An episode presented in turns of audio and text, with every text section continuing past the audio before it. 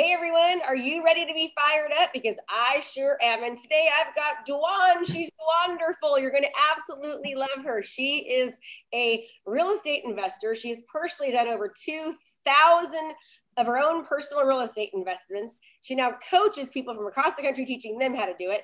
She's written several ebooks and has a podcast of her own, and she is a rock star. Welcome, Dwan. Great, great to have you. Oh, thanks for having me on, Krista. I've been so excited about this interview. Oh, me too. So if you guys are excited and you want to be fired up, stick around. Let's get you fired up. Financially independent, retire early. If you're a small business, professional, or entrepreneur, and you're looking for a way to stand out amongst your competition, then this is the podcast for you. We focus on relevant digital marketing strategies and tools to help you stand out in your industry and become the market leader in your profession. Hey, we don't hold back on this podcast. We say it like it is.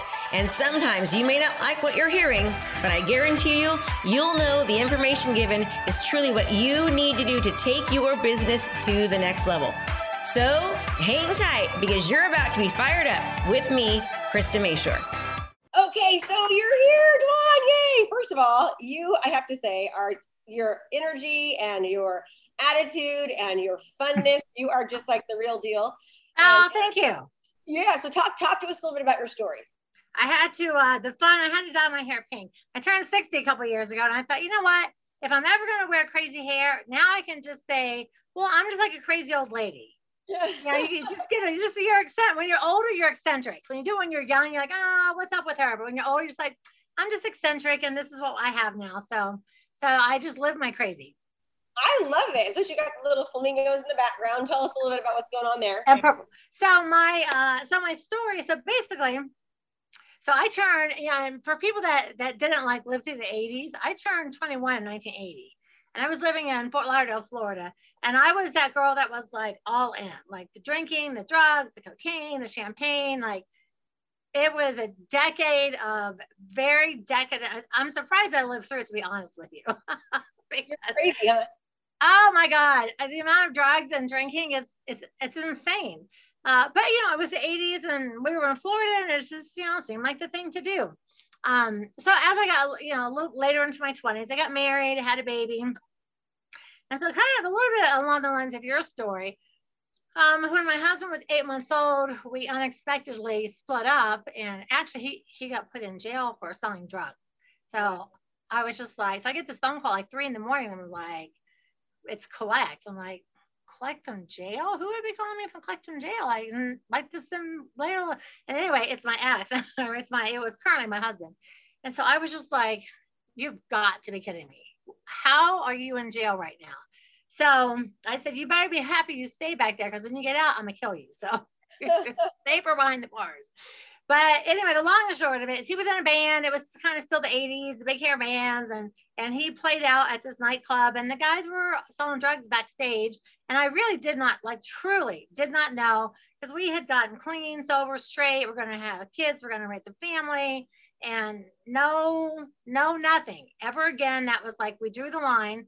So um, it was just really hard because I'm trying to deal with attorneys, I'm dealing with this man and at the time, you know, I still love him. Like, you know, yeah, I didn't stop loving him because I got a phone call. I was mad, like super mad.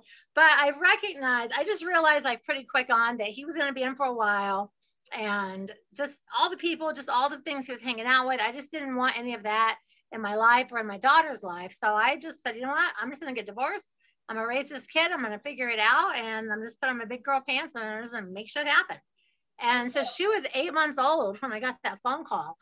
And really, it was like I had no money. I had, I wasn't working. I had no car. I mean, I ended up losing my car, my house, everything, and uh, foreclosure and repossession. Like it was really like, holy cow, what is happening to me right now? but I really just, I had waited till I was 30 to have her because I did want to be like the Girl Scout mom and the homeroom mom and the field trip mom. Like I wanted to do those things. So I thought, well, I either have to get a job and I'm smart enough to know I'm 30 years old. If I get a job, I'll probably have it till I'm 50 because I'll work while she's while I'm raising her. And I thought, or I could start my own business And if that doesn't work, I can still get a job.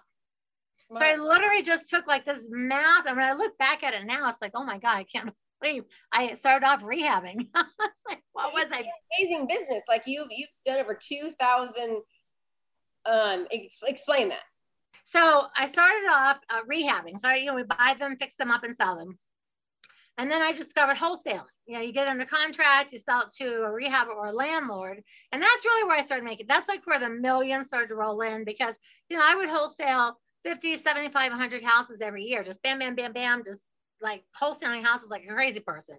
And then um exactly what wholesaling is. So you get you go under contract on a- so you find the homeowner that's in so I, I deal with homeowners that are in distress. So they're going through foreclosure, divorce, bankruptcy. So hard. I'm like, listen, 30 years ago, we did not have the internet. We did not even have pagers yet. Like not even pagers. we had to, I had to physically drive to the courthouse, to handwrite all the addresses of all the foreclosures, uh, look at them in this map book, and drive myself in and out of these neighborhoods. And I did it with my daughter, like every day in the car, listening to Disney sing along tapes every day. And we were in uh, Fort Lauderdale, so we'd go to the beach for lunch and pack a little lunch. And she literally, that child has literally knocked on thousands of doors. And I just started doing deals and wholesaling and then that's when the real estate groups start. Like when I first started, there weren't even these REIA real estate meetup groups. There weren't groups like that. Like I remember the very first one reading in the paper, like, hey, there's going to be a real estate meeting for real estate investors. I'm going to go see what that's about. And there was only me and one other girl, and it was like 80 men. Oh, wow. Yeah. And so then I was like, wow, okay, look at all these people. They say that they're investors. They all live down here in South Florida. So this is amazing. I'm going to have all kinds of people to work with. But then, you know, it's like the boys club. Yes. And here I am. I'm like young and, you know, I've still got my permed hair and, you know, blonde, just like, you know, they're like, oh, yeah, sure. You know, like no one took me serious. But then I started cranking out deals, cranking out deals, cranking out deals. And then pretty soon people were like, hey, I want to work with you. You are doing something. Yeah. So you would then go find people that were in distress yep. and knock on their door and say, hey, you want to sell? Yep, just like that. Knock on their door. And basically, I would say, I, you know, I see you're going through this or this or this or this. And I specialize in helping people like you solve their problems. And I just want to know what I can do to help you out.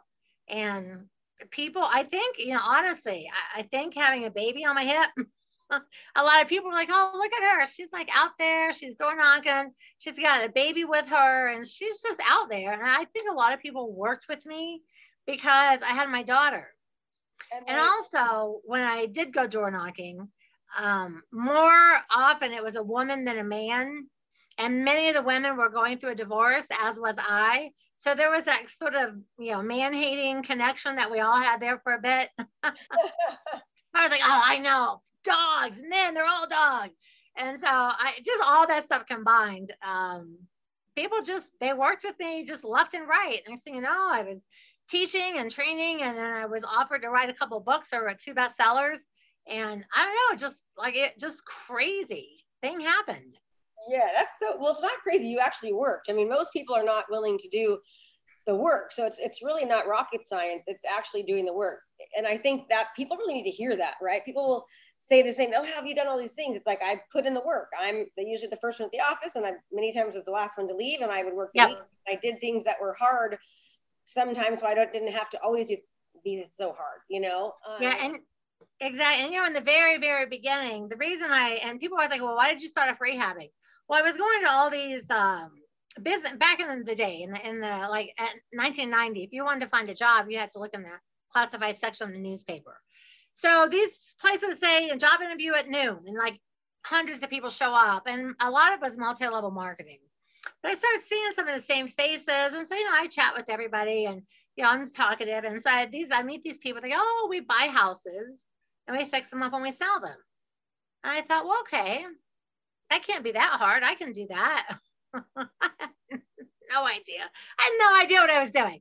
So I couldn't afford to like live here and, and fix the house up over here. So I actually moved into my, for like the, until she started kindergarten, I would move into the, these destroyed houses and I would rehab them mostly by myself with my daughter with me. Then we'd sell it and we'd move and we'd sell it and we'd move. And then when she started kindergarten, I was living in a rehab that was in Boca Raton, Florida. And I thought, okay, Boca's a nice place. It's a good place to raise my daughter. And I have a little money now. I'm doing okay. And so we, so I literally lit, like walk the walk and lit. I would live in these houses, fix them, and she'd be with me. And I'd let her paint on the walls. I'd let her, you know, write and draw. She was always in a drawing, just, you know, all over the house until, till the day it's like, okay, honey, mommy has to paint over everything. Do not write on the walls after today. like it's the last day. And so I lived and moved around in these houses for five years. Wow. That's I mean, I did the work. Like when that child was asleep, I was working, painting, rehabbing, putting in toilets, putting in sinks. Like I was working all the time. Yeah, you have the drive. You're very, very driven. Yeah. So that's you you had to. You had no other choice when you take care of your daughter and take, you know, you, you're homeless. And wow, that is. Yeah. And and you know, and that was there. Like my my dad, my family, they're from Ohio. You know, God bless them. They were like, oh, listen, you know, your ex is in jail. Why don't you move back to Ohio? And and they said you could have your old bedroom and you could put up a crib in there. You can live in your old bedroom back in the country in Ohio, and then you know see how things go. And I remember thinking like, moving back home with my tail tucked and my daughter or like maybe I could just swim out in the ocean and like pray a shark would eat me. like, I felt like those were equally choices at that point. I thought, you know what? I'm not doing that. I'm not going to go back. I left Ohio because, you know, I, I didn't like the weather and the cold and all the things. And I thought, no, I'm just, it, this is my time. I'm going to step up. And if I don't make it, I can get a job. Your story's been so amazing. Just, just since I want to make sure I get a couple of these in, if pe- I know you have a podcast, if people want to reach out to you and you teach people how to invest, you teach people how I to, do. where can they get in touch with you at? So they can listen to my podcast. So I did a play on my name because my name's Dwan. So it's called the most wonderful real estate podcast ever. And then my website is dwanderful.com. So D W A N D E R F U L. Yep dwanderful.com and people can go over there and I've got ebooks and um, I do webinars and training and teaching and and I have uh, luckily I've been very blessed I've made tons of millionaires so I'm super excited about that aspect of it too. Yeah, that's awesome. So tell me what's different from when you started back in the day when you were doing all the hard stuff to what's different now when it, somebody wants to do to do it what you teach. Well, the main thing is is all the technology that we have at our fingertips. I mean, you know, eh, like you and I were talking about. I mean, you can just video someone on your phone and just there you are. And just um, my biggest thing I was the most excited about was when GPS came out. oh, I don't know if you've ever seen those. They're those really giant map books, and like you're on page 24, and you have to like go to page 80 and find the rest of the neighborhood. I spent so many years. Thomas Guide. The Tom, so as a realtor, imagine showing 23 houses in a day for Thomas Guide. You had to. It took me three hours just to map out the 23 houses, yes. write everything down hand for hand. It was a nightmare. Yes. As soon as Google Maps came or MapQuest, I was like, "Thank you, God." oh no, I went back. That Garmin, that very first thing that came out, I was like, "Oh, thank you, Jesus." Got that thing in my car, and at the time, it was like three or four hundred bucks. I was like, "This is the best day my life. Yes, so true. I, I was there. I was exactly. Oh, and I, you know, and I meet so many people now, you know, and they're younger and they're just like, oh, I don't know, it's so hard. And I'm like, listen, I had nothing that you have today. You cannot tell me that it's hard. You can find all the homeowners. Everyone that's in trouble is is at the is online at the courthouse. The foreclosures, the divorces, the probates, um, people going that evictions, like it's all at your fingertips. You can just download and print it out. And you can look at these houses on Google Maps. You can look at every single house. Go with that. So for someone to get a list, I don't think they have that where we are for, for the courthouse, where you can just go and download a list. You have to pay for something like Property Radar or real property reports or Cole Realty Resource. Those are pieces, places you can buy data from, but it's not free. But maybe I'm wrong. I just mm, most well, the thing is when something any kind of a lawsuit, so like a, a foreclosure is called a lis pendens. So it's a it's a law, it's a notice of action. So all the lawsuits have to actually be publicly posted somewhere for six weeks. That's like part of the process. So the probates, the divorces, just lawsuit, adoptions, like anything has to be publicly posted. Now, some areas, um, the courthouse does not allow you to go online, but you can go in person and get it for free. But there are other areas, like some of the services you just mentioned. There are some services that go and gather the information and then sell it to you. Yes. Mm-hmm. So when that so when that first became available to me, there was a company in South Florida and they went and got the information. And I was like, oh my lord, I can just pay for it. And you know, and back then it was like 150 bucks a month, which isn't really a lot of money. But like 25 years ago, that was still quite a bit of money. Yeah. So I was like, hey, I don't have to go to the courthouse. I don't have to drag Ayla with me. I don't have to write all that stuff down. So I uh, that was one of the first things that when it became available, I paid for immediately. Mm-hmm. But at the courthouse are the foreclosures, the divorces, and you know, most couples um, qualify for a house together. And then one income leaves, one income can't afford the house. So many, many, many divorces happen right before the foreclosure. The foreclosure is caused by the divorce. Then probate, when people pass away, that's at the courthouse. Um, landlords who have done evictions, that's at the courthouse. And at the federal courthouse are all the bankruptcies. Mm-hmm. And 75% of the people that file a bankruptcy file the bankruptcy to stop the foreclosure sale of their home. Yes. So not ready to sell. So they file bankruptcy, they buy themselves a little bit of time, and people don't know that. I'm like, listen, that stuff's all free. It's right there. So it's not even like you have to look for people. They're just right there listed for you. What's the best source that you, I'm sure you know this, like what's the, but the biggest bang for your buck, the cheapest but that gives you the most information, the most amount of information of these softwares that you can like property radar or, you know, which one would you say is the best? Oh gosh, I don't know. We used, I mean, everything in Colorado and, and Iowa we work, everything is just is at the courthouse. Like every single solitary thing is at the courthouse. So I have not used an actual service like that for, for many, many years because we just buy in, we personally buy in the two states. So um, but I'll tell you a really good source is landlords who have just completed evictions. Because someone that has just evicted a tenant and they're all mad at their house. They're always like, that house has been nothing but problems. That's the third person I've evicted, and they're all mad at their house. And it never even dawns on them that they just might not be a good landlord. Mm, and yeah. I had a guy one day, I mailed a, so I mailed a postcard to a bunch of landlords who had just completed evictions.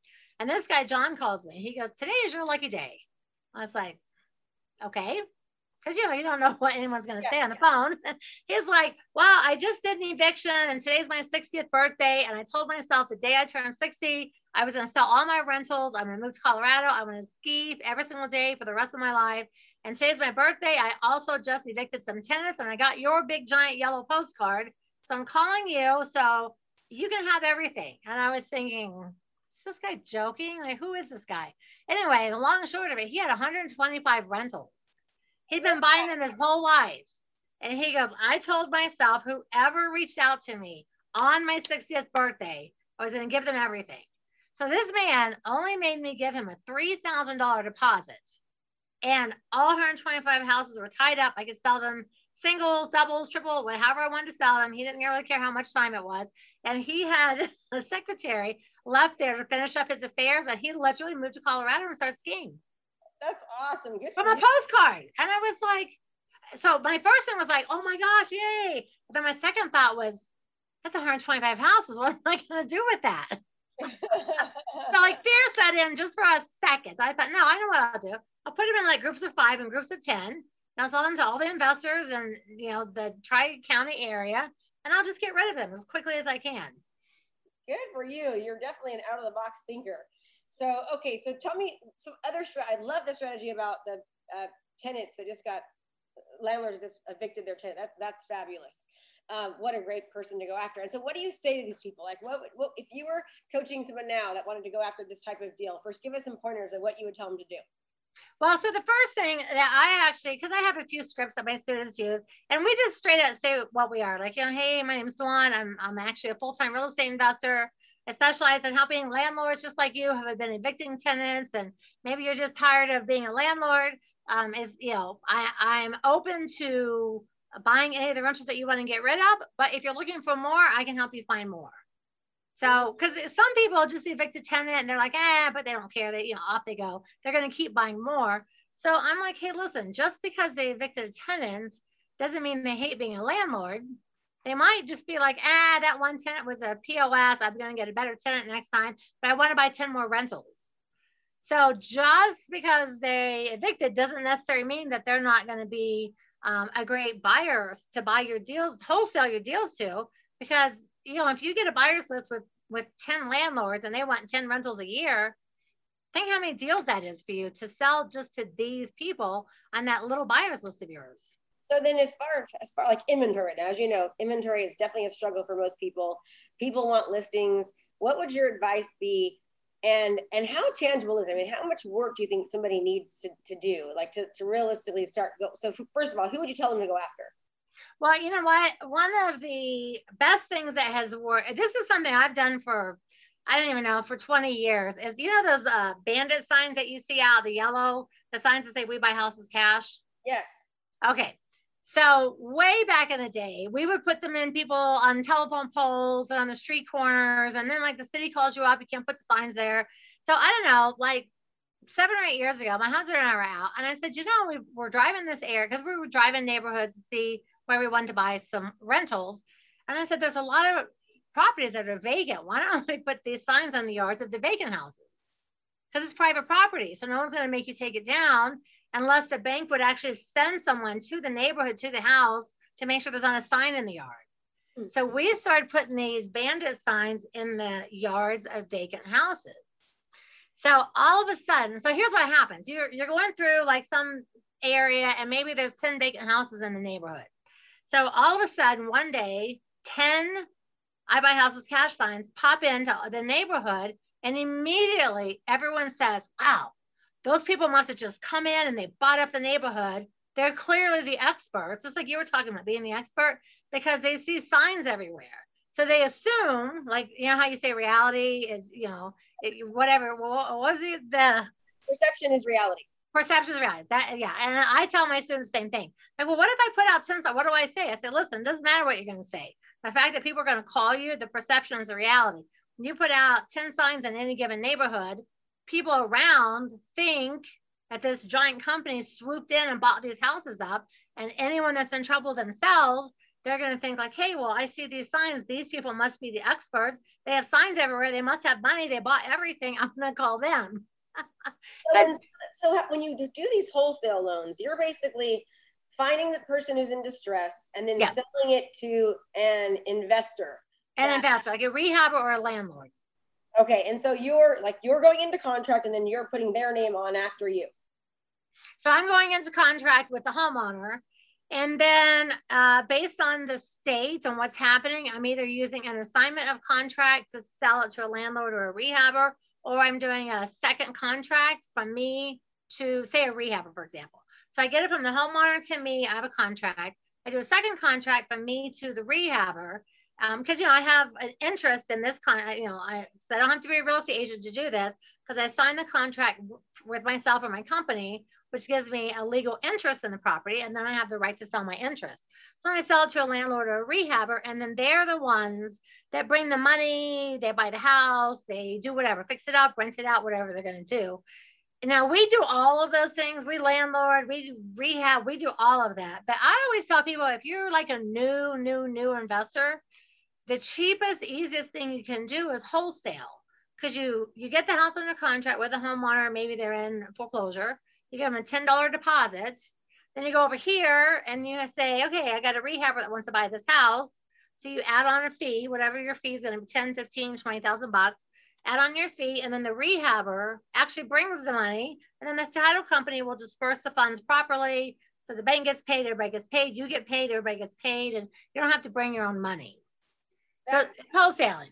That's a good idea. So you would think that right now people wouldn't want to like you would think because there's it's the market is so hot and it's things are just flying off the shelf that people would be like i'm not going to sell my house i'm going to try to get the most i can for it and the thing is and that's i get that question a lot, especially when I do a live workshop. That's probably the number one point that people make to me. I said, well, you got to remember the person that wants to sell their house because they want to sell their house doesn't have the same mindset of the person that's losing their house in foreclosure. They're going through a divorce. Somebody died. They don't want to be at the house anymore. Their mindset is so different. They don't really think that way. They're more like, oh, I wish God would just send me somebody to help me. So mm-hmm. their mindset is so different. And so, I mean, all of my students, we're flipping houses like crazy people right now. And none of the people that we're dealing with want thought to like list their house for the top value because their mind is someplace else. They're in distress and they just want to get out as quickly and as they possibly can without having a bunch of people tracing through their house. they just want to get out. Mm-hmm. So it's just a different mindset. Yeah, absolutely, absolutely. Okay, so because my right now my brain, Dwan, is thinking, okay, how do I teach my students to secure more listings with what's going on in the area, right? But you know, I'm going to tell you something. Anytime I meet a homeowner, and this is part of like my whole my whole philosophy is like we always do what's right for the homeowner, yes. even if we don't make any money. Sometimes we do a free deal because that's what's right. So if I came across a homeowner and they had like a three hundred thousand dollar house and they only owed like one seventy five, I would say, listen, sell it. You need to list your house. Yes. Your house needs a bunch of repairs, so you need to not list it for three hundred. You need to list it for like 250 and you need to sell it really quickly and you need to keep all the money you don't need me like you really don't need me right now but you but but then i say but don't let a real estate agent talk you into top, top, top dollar because your house needs all this work. You need to sell it super quickly. So I think you should sell your house this much on the market. It'll be gone in like two days. And a lot of people do that. So I don't make any money when I do that, but that's the right thing to do. Absolutely. Always, always lead with uh, by doing the right thing. We, I couldn't agree with you more. And, and then other people say, yeah, but how do you find a homeowner that owes 50% of their value? so and it's all it's just all like you were talking about earlier it's about mindset but it, understanding the homeowner's mindset is so different than an, a regular end user or end buyer so this person uh, some people have not made a mortgage payment for 15 and not not with covid pre-covid some people have not made a mortgage payment for 15 or 18 months they call the bank they work out a payment plan they make a few payments they don't make the payment the bank puts them in foreclosure again. And so some people uh, literally haven't made a mortgage payment for a year and a half. And so subconsciously, they honest to God think the bank won't actually take their house. Because it's been so long. Yeah. It's been so long. Now, COVID's different because now you've been 15, 16, 18 months and people aren't making mortgage payments, but they're going to have to start. And a mm-hmm. lot of people are not going to be able to uh, qualify for a loan modification or qualify for a forbearance agreement. I'm going to be able to qualify for the things that the government's going to offer. So a lot of people are going to end up in foreclosure really from no fault of their own. Mm-hmm. But in the normal day of life, whether you're in a pandemic or not, there are still people getting divorced, still people going to bankruptcy, people still dying, all the things, people still losing jobs, like all those regular things still happen. So it is not uncommon to find a homeowner with a whopping amount of equity and they're just like, no, Dwan, you know, I just, I don't think the bank will, t- they, they won't really take my house. And then they get a notification like, hey, your sale, your house is going to sale in seven days. And they call and say, oh my God, they're really selling my house in seven days. What do I do? It's like, well, good thing you met me because I can close in three. So let's get that deal and let's get it wrapped up. And that's another thing for investors is, is you, you've got to have a good title company or escrow company that can close in two to three days because so many people wait till the last minute because they really don't believe it's going to happen.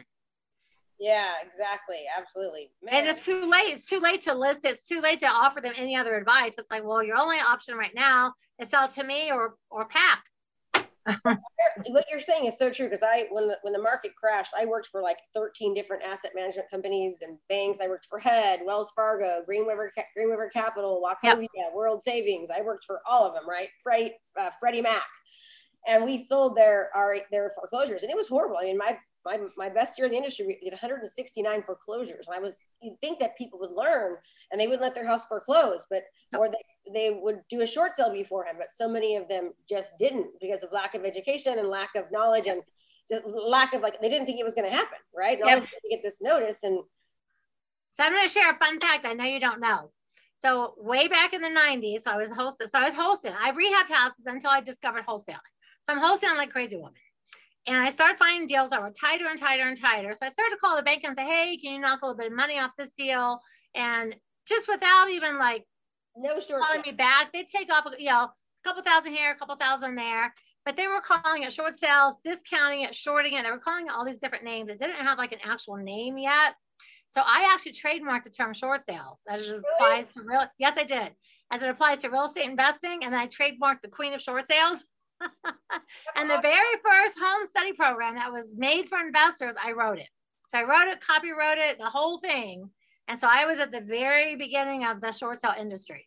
So you know uh, who uh, CDPE, right? Uh-huh. Yeah. So the, the, owner of the founder of that of CDPE, he actually is in my inner circle with me. Um, and he's the one that you know he was all over the news and everywhere else doing. Yep. So I was on the news, Fox, and MSNBC. Uh, the book I wrote, the company called me and said, "Hey, we hear you know you're the short sale queen." So I wrote a book called Short Sale Pre Foreclosure Investing. Like I think in like 2008 or nine, like right when all that was happening. And oh my gosh, we did a cajillion short sales. Wow. I think that's going to come back right now because so many people are not making mortgage payments and the bank is not just going to take all the payments on them and throw them on the back. People are going to have to show that they have a job and they have to qualify. And when they don't, I feel like there's going to be so many houses at one time that the bank's going to have to go back and start doing short sales again. Yeah, I totally agree with you. I, I, I just sold a ton of my, my own personal investments because I feel like the market's going to end up 10, 20% decrease over the next 16, 12, 18 months, something like that is kind of my. Yeah, I think so too. I think it's like it's like on us. It's right. We're on it right now. This is happening right now. Yeah, not like 2005, six, not not that bad, not 2008 bad, but you know, I I think 10 to 20 percent we're gonna probably see a decline because something has got to give with all of these. I mean, it's crazy. Too people don't want to work because of the, all the money, the stimulus checks. People, don't even, it's like people don't want to work now, right? But all of a sudden, yeah, they don't want to work. It's just it's insane to me man, this has been great. Um, I, how do people find out about how do they, somebody wants to wholesale and don't, when we end, don't hang up. I still want to talk to you, but how okay. does somebody go about getting in touch with you? Well, they can go to wonderful.com and all my programs are there. I have a wholesale program, a short sale program, a rental program, uh, subject twos. I love subject twos. We do a lot of wraparound mortgages. So I have subject twos and I just, I don't know, over the last 25 years, I've just written a ton of programs. That's awesome. So you teach people how to, how to do all this on. on yeah. Cause I love to teach. I love to help homeowners. I love to help students and, you know, people are like, Hey, I made a million bucks last year. Here's a copy. And I'm just like, yay, good for you. Oh, good, good. Well, you have been so much fun. I've really enjoyed myself talking to you. I have too, Krista. Thank you for having me on. I appreciate it. You are just, oh, you're so awesome. So are you? Tell them about your podcast. And what's your podcast called?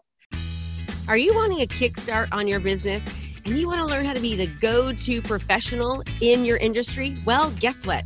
I've got a free challenge for you. It's five days of coaching. It's brand new. Just go to KristaMashore.com slash client conversion. That's KristaMashore.com slash client conversion. And you'll get a free training with me for five straight days that's going to help kickstart you as the go to professional in your industry. So sign up and I'll see you there. So, my podcast is called The Most Wonderful Real Estate Podcast Ever. The most and wonderful real estate podcast, podcast ever. The most, yeah. So when I was trying to think of names, I was talking to one of my the guy that works on my website. He goes, "You should just do Wonderful, like make that the name of your podcast." Like seriously? I thought, well, you know what? why not? You know, get the crazy pink hair, do something different because everyone's show is, you know, number one real estate. There's, there's so many, like, I like yours fired up. It's like, it's a different name.